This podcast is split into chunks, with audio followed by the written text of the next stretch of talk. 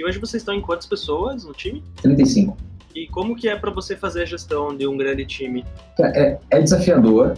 É, é, é desafiador porque, assim, eu acho que o maior desafio, e aí eu entrei na pandemia, né? Então, eu acho que esse foi o maior, o maior desafio. Eu não falo assim, ah, qual que é o maior desafio? Eu acho que o maior desafio é...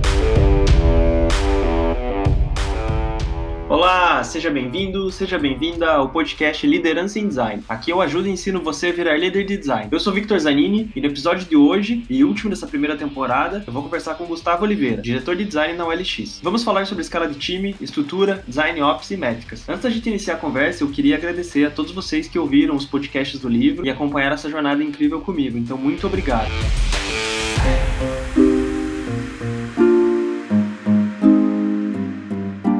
Aproveitando esse embalo, Gustavo, eu queria iniciar te agradecendo pela participação. É, eu tenho uma grande admiração por você e agradeço muito pelo teu tempo e pela disponibilidade em estar aqui comigo. Então, muito obrigado.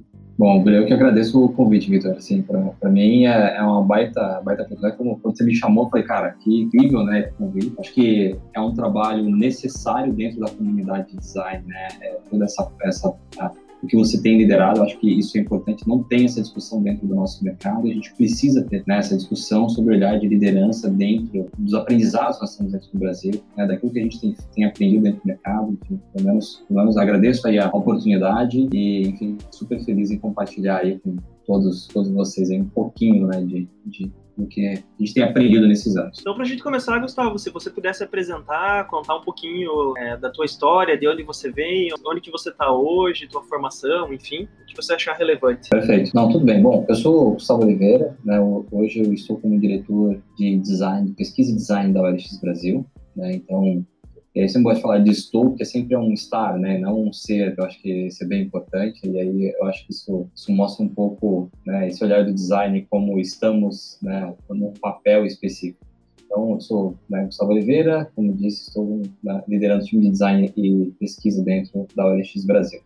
Uh, anteriormente, né, disso, depois eu entro um pouquinho para falar sobre o time e tudo mais, mas anteriormente a isso eu estava na Visa, né, no, liderando ali a parte de design e inovação, tá? Então toda aquela parte de projetos de inovação junto com a Visa, né, então desde projetos com grandes parceiros, né, liderando essa visão de como que a gente consegue é, trazer o design para um âmbito um pouco mais estratégico no mercado financeiro. E a partir disso a gente conseguir É, desenhar, entregar, né, soluções pra, para o mercado.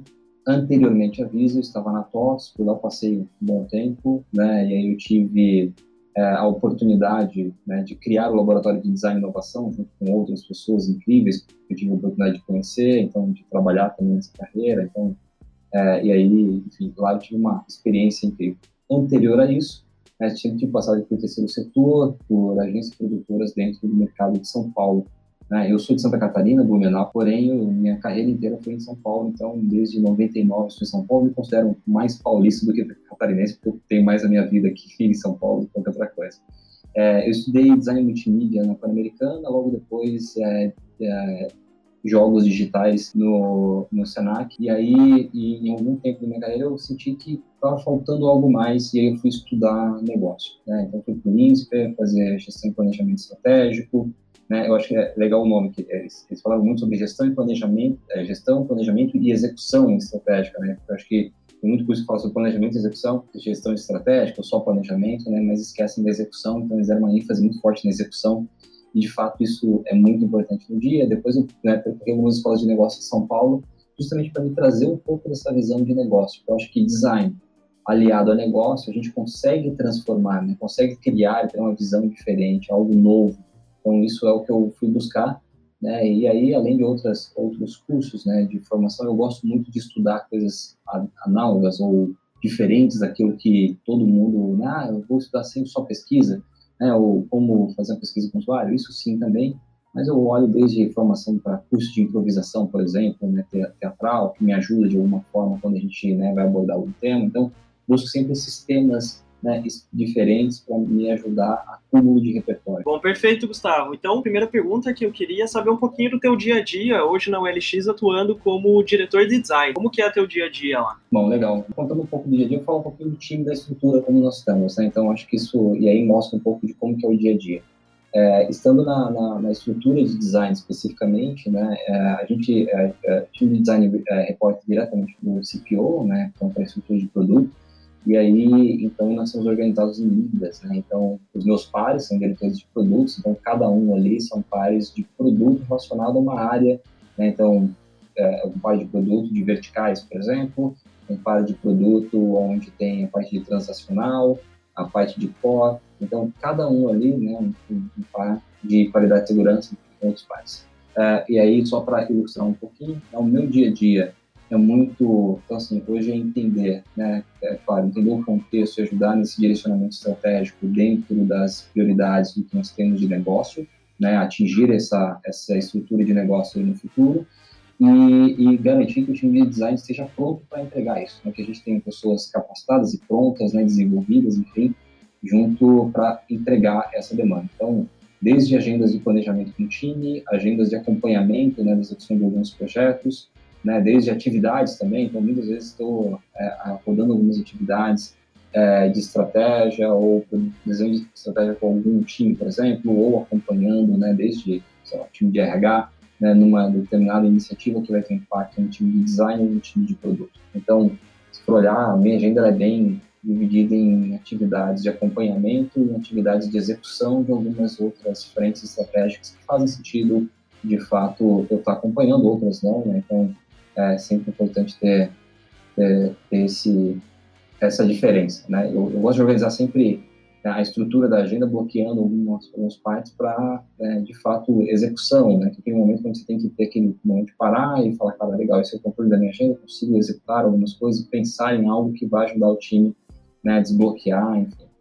Então, é, esse é um pouco do meu dia, né, junto com, com o time. Então, não sei se respondi todas as perguntas. Né? Perfeito. Aproveitando até que você falou sobre a estrutura do time, se você puder contar como que o time de design da O L X está integrado hoje com a empresa, né? O, bom, vamos lá. É, hoje nós somos trinta e cinco designers, né, nós estamos inseridos, né, nós vamos inseridos nas ligas. Então, contar um pouquinho do, da estrutura do time, nós temos um, uma estrutura de design ops, né, de Design e Research Ops, né, porque essa estrutura está junta e a gente pode falar depois dela mais para frente, tá? Mas é uma estrutura de Design e, e Research Ops que visa, né, e tem a missão de garantir uma boa, é, uma boa é, experiência para os nossos é, designers do time. O que isso significa no final do dia é garantir boas práticas de processo, melhorar a implementação de alguma, alguma outra de processos e ferramentas, né, garantir um, um, um, uma qualidade, né, uma qualidade, uma, a saúde do time, né, então desde, né, atividades de engajamento, de team building, por exemplo, até acompanhar, por exemplo, possíveis, né, churn, de, de, né, churn, na verdade, né, de pessoas que vão sair da, da, da, da O L X, como é que a gente consegue prevenir isso, né, com um olhar um pouco mais é, estrutural. Então, essa é uma liderança, né, de, de Design Ops. Para desse time de Design Ops, nós temos os managers que ficam em cada liga, né? Cada liga tem um manager, então, dentro da vertical, onde tem um diretor de produto, nós temos um manager que vai fazer a liderança do design dentro daquela estrutura. E ligado a ele tem os Product Designers, né, que ficam ligados entre os times. Então, essa basicamente é a estrutura dentro do Design Ops. Nós temos o time de pesquisa, né, que aí ele se divide também em pesquisas estratégicas e pesquisas mais táticas, né, com diferentes níveis de senioridade, pessoas mais sêniores e pessoas mais é, júniores. Cada uma delas, né, tem um papel específico, então, quando é mais sênior, né, ele tem um escopo maior, né, e uma participação e autonomia maior em alguns projetos. Então, você tem menos senioridade, você tem um pouco mais de direcionamento e você está ligado muito mais É, numa camada de, de execução, numa camada, enfim, de busca, de, de operação, de pesquisa. E aí, dentro, desse, né, dentro, dentro dessa estrutura, nós temos um, um lead de design system, né, que ele não fica ligado à estrutura de design ops, porque eu acho que, né, muitas empresas fazem, ah, design ops é design system. A gente resolveu tirar uma coisa, o design, design ops, ele olha para a saúde do time, olha no processo como um todo, o design system olha para a implementação do design system, e essa pessoa está ligada dentro de uma das ligas, né, que é uma das ligas onde tem mais estrutura e faz mais sentido ele estar ligado, tá, para isso. Então, esse é um ponto que a gente é, tem olhado. É, e aí a gente decidiu, então, a estrutura do Design Ops, né, do Design System, que está fora da estrutura do Design Ops, justamente porque ele está dentro de uma liga onde tem maior impacto. Né, e esse impacto quer dizer é, que ele, ele vai estar ligado à implementação direta, né, junto com os desenvolvedores. Não faz sentido ele estar separado na estrutura do Design Ops. É, bom, basicamente essa, essa estrutura que nós temos, né, dividida em cinco pessoas. Nós temos cinco pessoas de pesquisa, né, um, uma pessoa de, de, de Design System que lidera, né, essa estrutura, e uma pessoa de estratégia, né, e Design de Serviço, né, que faz toda a ligação de estratégia e tem como papel garantir que a gente consiga conectar iniciativas de design a iniciativas estratégicas dentro da, da O L X. E aí sim que a gente começa a fazer essa comunicação. Então, os líderes de cada liga estão, então, eles trabalham junto com a liderança de produto para definir a estratégia de cada liga, né? É, e aí os product designers, eles, eles estão atuando nos níveis da tribo e das squads, né? Que aí é onde para decidir, por exemplo, a estratégia de um time, por exemplo, né? Para desdobrar aquela estratégia que foi definida da liga dentro do time. Então, isso é, é algo, é, é a forma como a gente se conecta, né? Nós temos pessoas também em ligas de customer experience, né? Que é para ajudar, por exemplo, a desenhar a estratégia, de, né? Desenhar a experiência de atendimento ao consumidor, e uma série de outras formas. Então, cada liga ela tem um, um tema, né, e ela tem autonomia para lidar com aquele tema. Então, basicamente, é a forma como a gente se conecta com toda a estrutura de produto, né, da O L X, produto, tecnologia da O L X. E o U X Writer vocês têm no time? Hoje não. É, nós estamos, é, é uma, a gente, enfim, nós estamos, estamos analisando se, se a gente quer ter, a gente está buscando vaga agora para conseguir, né, inicialmente a gente está, talvez a gente possa vai terceirizar esse momento para fazer, né, um começo, enfim, trazer alguma pessoa de, de né, um, um body shop, tem que contratar alguém que possa fazer esse trabalho, né, a gente num período curto aí, até a gente conseguir ter um trabalho. Então, esse é um gap que nós temos, é uma problema que a gente está tentando resolver.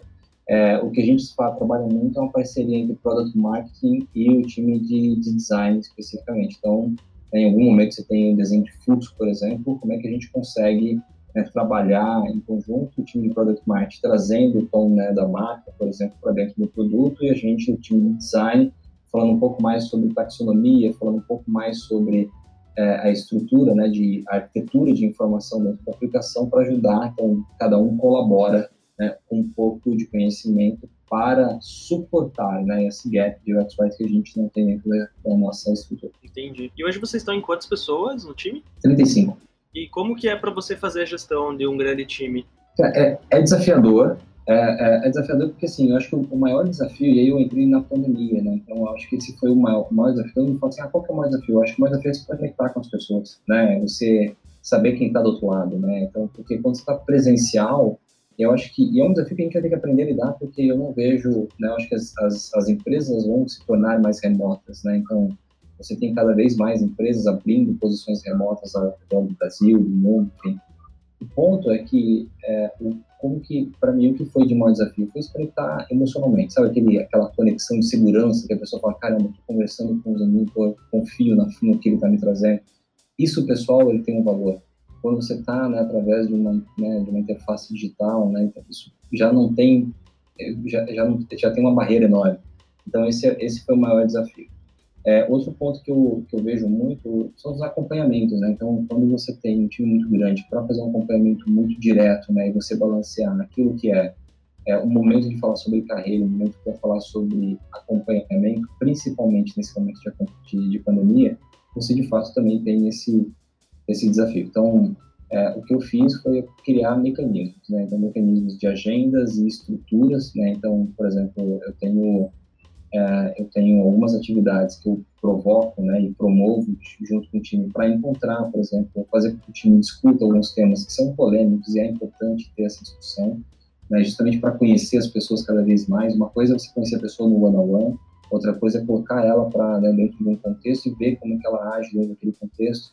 Então, e aí a forma como eu tenho acompanhado remotamente, né, as pessoas. Então, cada um ali. Aí o que eu, eu gosto de fazer particularmente, né, eu tenho um um mind map de cada uma das pessoas ali, onde a gente eu vou registrando, né, então pontos, eu gosto de estruturar algumas coisas em mind map, que vai me estruturando, por exemplo, o nome da pessoa faz algumas atitudes e tal, eu vou trazendo para me ajudar a estruturar o feedback um pouco mais formal, né, e aí eu uso esse material, né, desde tanto no one-on-one, eu vou acompanhando apresentações, acompanhando algumas atividades, justamente para ter esse registro. Num primeiro momento, né, e até Então, é, eu gosto de fazer sempre a cada três meses, eu sempre contigo e falo, tá bom, galera, o feedback de vocês para mim. Né? Então, o que eu, que, quais pontos, né, de melhoria, o que está funcionando, o que eu devo parar de fazer, porque isso é algo recorrente.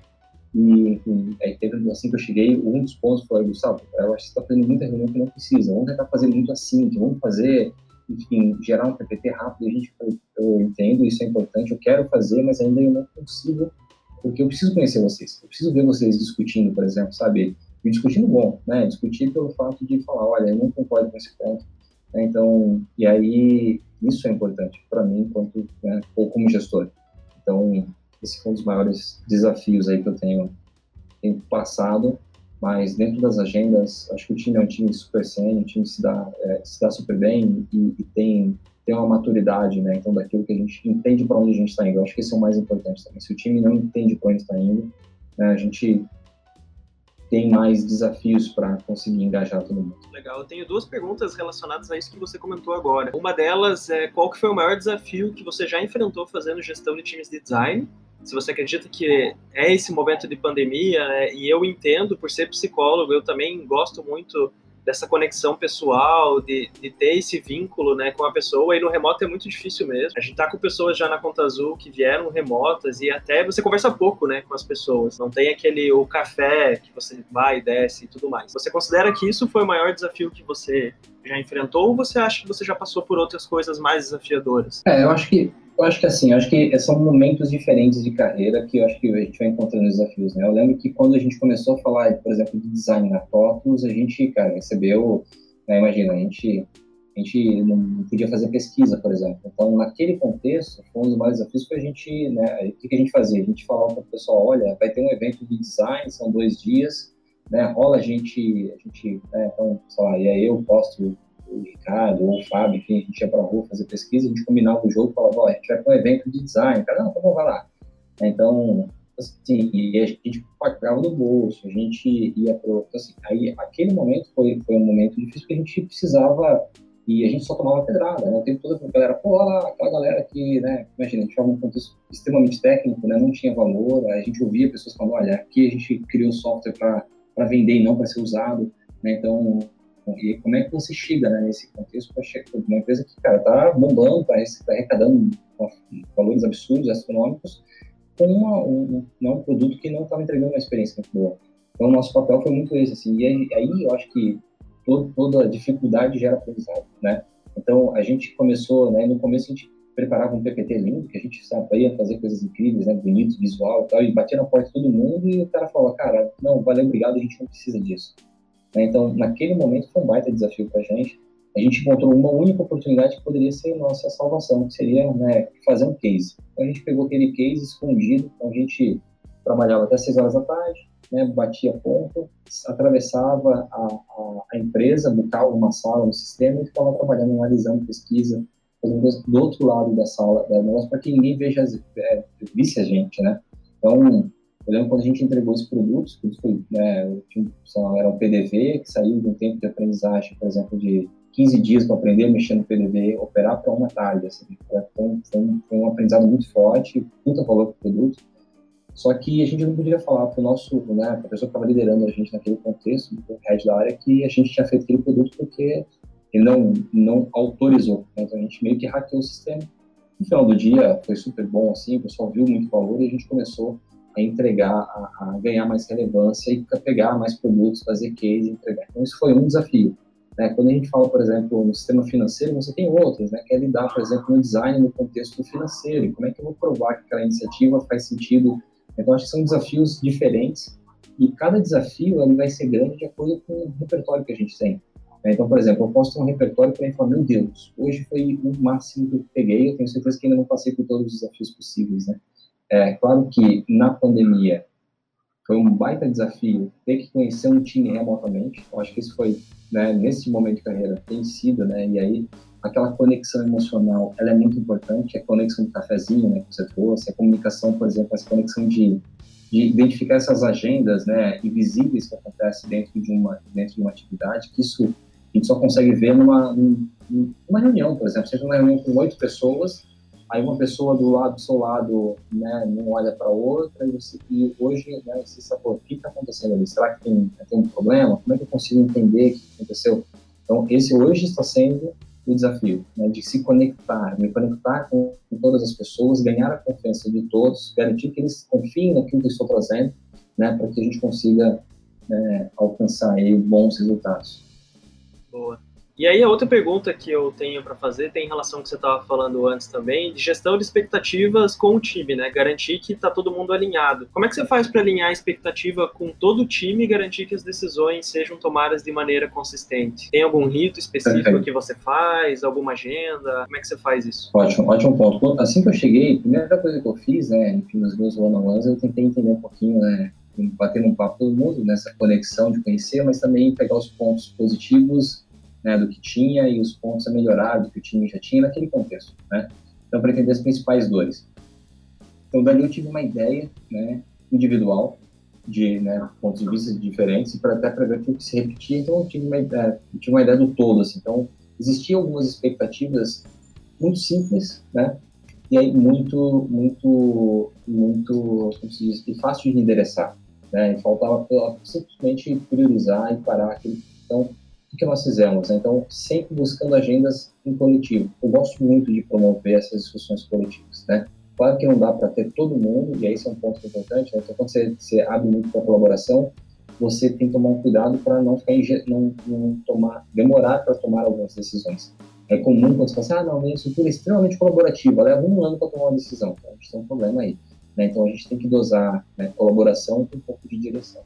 E para isso, é, o que eu praticamente gosto de fazer. Então, é, eu gosto sempre de trazer, sempre pegar e priorizar problemas em conjunto com o time, né, junto com, com eles, né, identificar esse primeiro, mapear todos os problemas, identificar o principal e criar planos de ação para a evolução desse cara.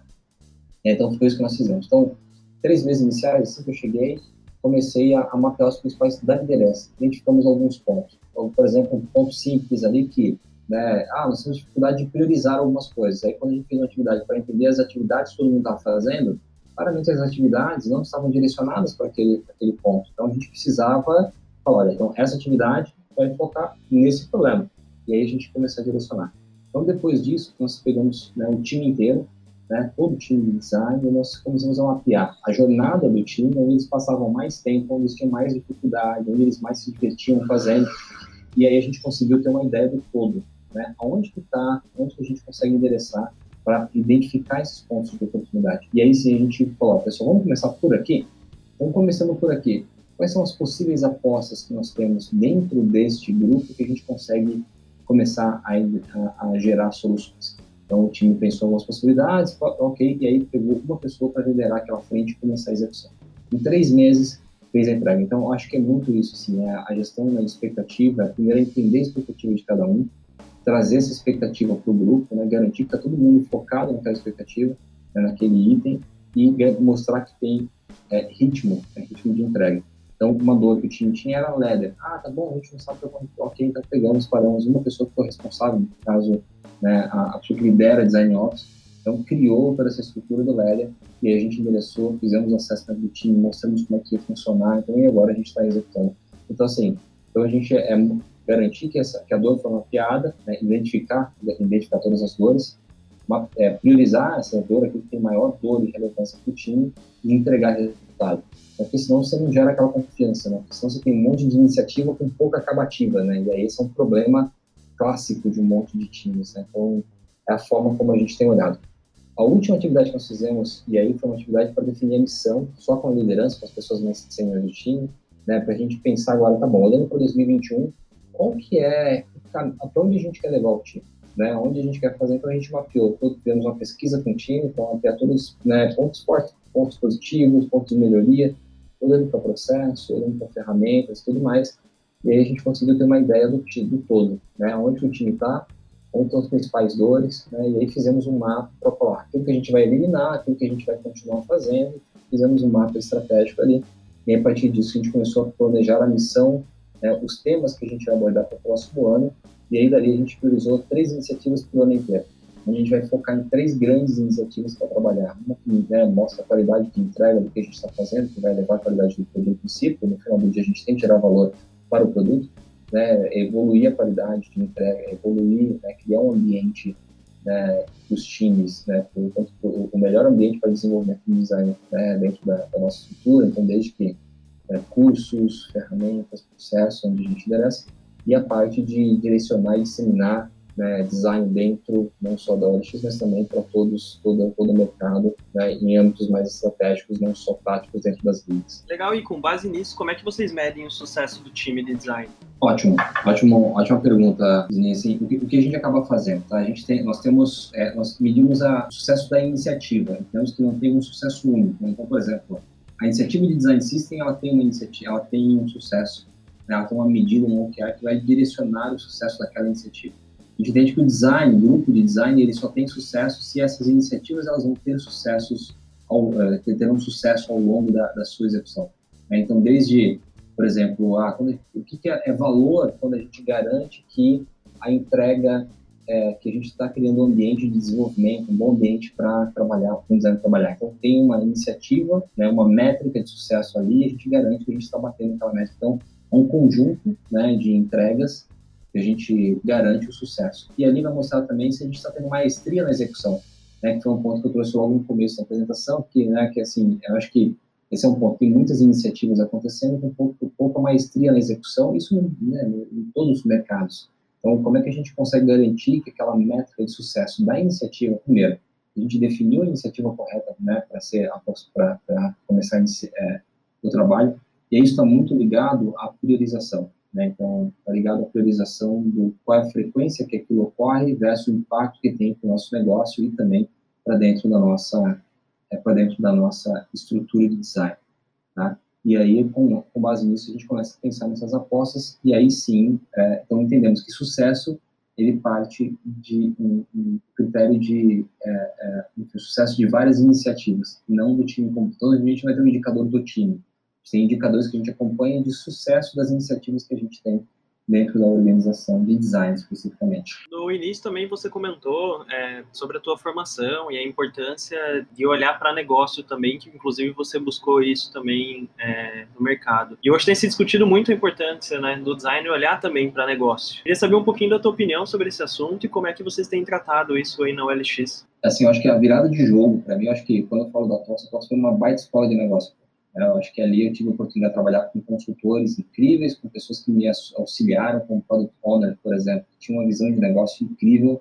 Então, ali eu, eu tinha uma aula, por exemplo, de como o varejo se comporta em um projeto. Quando a gente ia para a saúde, entendia como é que era a parte de monetização de saúde, por exemplo. Então, você entende como é que a, a mecânica funcionava. Então, ali foi uma baita escola também, né? E, claro, que eu fui olhar para estudar coisas que eu estava, tinha um gap, tinha um gap que eu precisava aprender.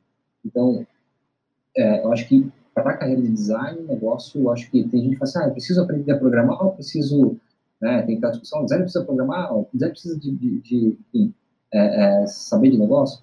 Eu acho que o design precisa saber tudo aquilo que vai acumular o repertório dele, né, eu acho que isso é um ponto importante. É importante você saber programação, porque você, quando você vai conversar com o seu pai de desenvolvimento, o seu pai, né, independente do nível de carreira que você está, você falar um pouquinho a linguagem das pessoas, da mesma forma que você falar com o negócio, você saber falar a linguagem do negócio.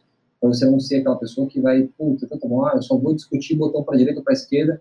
Só que, cara, a gente tem outros, né, trade-offs de entrega dentro de uma empresa que não necessariamente aquela de design ela vai ser priorizada. E a gente tem que entender o momento do negócio, tem que entender aquilo que é o, né, por que está sendo planejado, priorizado algumas iniciativas.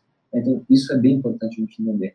Então, quando a gente traz negócio para discussão, aumenta o nosso leque, né, então, basicamente, a gente aumenta o nosso campo de visão. Porque a gente sabe que o design atuando numa esfera estratégica, isso não quer dizer interface, né? Então, a gente está fazendo design de processo, quando a gente fala na O L X, então a gente está falando de design de processo, né? Design de carreira, né? Ah, o design de carreira é só de design? Não, a gente está criando um time de design, de D R H também, desenhar a estrutura de... Né? Então, trazendo frameworks, modelos diferentes. Ah, o time de planejamento, olhar, então, as ligas. Então, quando a gente está olhando, é, aí sim a gente leva esse olhar de design mais estratégico para âmbitos de planejamento, âmbitos que administrativos, coisas que a gente, é, muitas vezes a gente não acaba estudando, né? Porque a gente é muito focado numa entrega específica. E aí, quando a gente olha para um âmbito mais estratégico de negócio, a nossa entrega ela passa a não ser tão mais tangível, né? E ela é um pouco mais, ela se mistura com uma série de coisas. É um sucesso, é um sucesso de desenho organizacional. Então, tem em outras formas de você medir sucesso e garantir que o design seja estratégico ou não. É assim que a gente tem atuado dentro da, da O L X. Então, somos algumas pessoas. Né? Então, por exemplo, agora a gente tem uma agenda de, né, de desenho, de modelagem de negócio de uma unidade específica dentro do O L X. Então, quem está tocando isso é o time de design junto com o time de, de produto, mais o time de tecnologia. Então, mas o chapéu de design está liderando ali dentro. E aí só dá para fazer isso quando a gente sabe de negócio. Quando você fala, como é que um modelo de negócio para de pé? Qual é a estrutura de um negócio? O que eu preciso, por exemplo? Qual é o tipo de... Né? Por exemplo, olha, esse modelo de negócio é um modelo é, é, é, ele visa, por exemplo, mais estrutural, ele vai se beneficiar de uma estrutura, ele vai partir de um princípio, né, de, de parceria. Então, tudo isso ele é importante para quando a gente traz para essa visão. E aí o design ele entra numa discussão bem antes. Ele não entra numa discussão de... que muitas empresas, né, muitas pessoas, muitas pessoas me pedem assim, pô, Gustavo, eu quero... Eu sempre sou chamado só para desenhar uma telinha, então, assim, é, isso é muito da preparação, né, do designer em si. O designer está preparado para esse tipo de discussão, porque, né, tem aquela questão, beleza, eu quero uma cadeira na mesa, né, aí a cadeira chegou e aí, será que tem um repertório para lidar com o assunto que está sendo tratado ali dentro? Então, isso é, é muito importante a gente, né, saber e ter acúmulo de repertório para isso, né, e o acúmulo de repertório não é só é, estudar, né, colocar em prática, então é você buscar maneiras de você aplicar aquilo no seu contexto e aprender a partir, né, gerar aprendizado a partir dos erros e acertos que você vai ter na sua jornada. Essa pergunta agora é uma pergunta que eu fiz para todo mundo, é, ela tem muita relação, é muito pessoal, né, cada um responde ela de uma maneira diferente, mas eu queria saber em relação à tua carreira, o que, que você faria de diferente se você pudesse voltar no passado? Cara, não aprender flash, brincadeira. É, não sei, cara, assim, eu acho que é brincadeira flash, porque sempre entra uma brincadeira da galera que já trabalhou, que, que, os jovens não sabem o que é, o que é ter que trabalhar com flash, mas eu, os mais antigos sabem o que é isso. Mas, enfim, é, assim, eu acho que uma coisa que eu mudaria, eu não sei, eu, eu não sei assim, quando, né, é, você, eu ouvi a pergunta e falei, caramba, isso é uma pergunta bem difícil, né, porque eu acho que, eu acho que assim, eu acho que o acúmulo, o que me fez chegar aqui, né, foram uma série de experiências que eu tive no passado, então eu não sei se eu chegaria onde eu estou, ou, ou talvez poderia estar muito mais, mais à frente, mudando algumas coisas, né, então, talvez, eu acho que uma coisa que eu mudaria era respirar um pouco mais, assim, sabe? Respira um pouco mais, calma, tudo que eu só tenho. Então, talvez, pela ânsia, né, de ser mais jovem, eu acho que a gente tem aquela questão, não, tem que ser rápido, tem que fazer aquilo. Então, como você vê, eu acho que as coisas dá, dá pra ser um pouco mais, um pouco mais calma, né? Que tudo vai ter o seu tempo, tudo vai, vai se encaixar. Então, não sei se eu mudaria muita coisa. Eu acho que eu, tudo aquilo que eu passei, por mais difícil que foi, por mais prazeroso que foi, eu acho que foi uma, a jornada foi, foi bem desfrutada, assim, porque eu aprendi muito. Então, não sei se eu mudaria grandes coisas, tá? Assim. Não, perfeito, foi o que eu comentei, é uma pergunta muito individual, né, de cada um e faz muito sentido.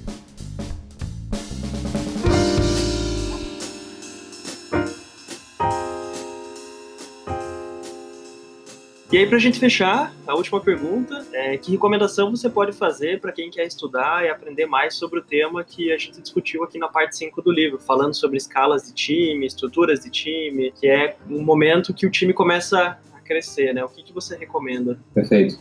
Eu, eu, uma coisa que eu recomendo é não estudar design, porque eu acho que é o que a gente tem que estudar estrutura organizacional, tem que estudar, entender, por exemplo, como é que, como é que, as, como é que a organização, essa estrutura, as forças organizacionais, o que pode sugar, né? O que, cara, uma área, por exemplo, por que uma área tem mais força que a outra?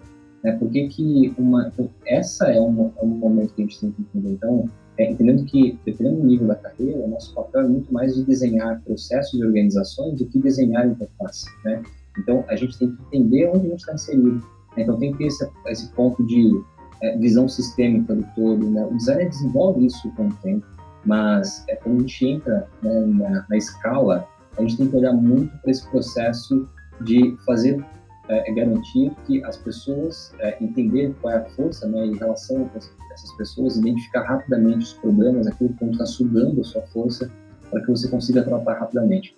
Então, o estudo é muito ligado nisso, assim, é olhar para a organização, a forma como as empresas se conectam, né, a, como é que uma empresa funciona em escala, buscar cases, né, então, cara, como é que uma indústria ela ganha na escala? Então, cara, é isso que vai estar aqui. Como é que um hospital ele ganha escala e garante um atendimento de maestria, né? Então, são formas que te ajudam a trazer insights. Aí tem muita gente que fala assim, ah, mas eu não consigo fazer essa analogia. Então, faça analogia porque ela é muito importante. Você consegue trazer esse aprendizado para o seu, seu dia a dia. Então, acho que design é importante, sim, mas usar o design para esse processo organizacional, né? E aí sim, vai estudar é, organizações, né? Como é que uma organização para de pé, né? Os pontos fortes e fracos, tipos de organizações, né? Falar um pouco sobre estrutura, missão, falar sobre time, né? Entender, por exemplo, é, existem perfis de pessoas, né? Então você tem pessoas que são mais seguidores do processo e pessoas que são mais questionadoras, você não pode ter um time que só questiona, um time que só segue o processo, você tem que ter um time misto,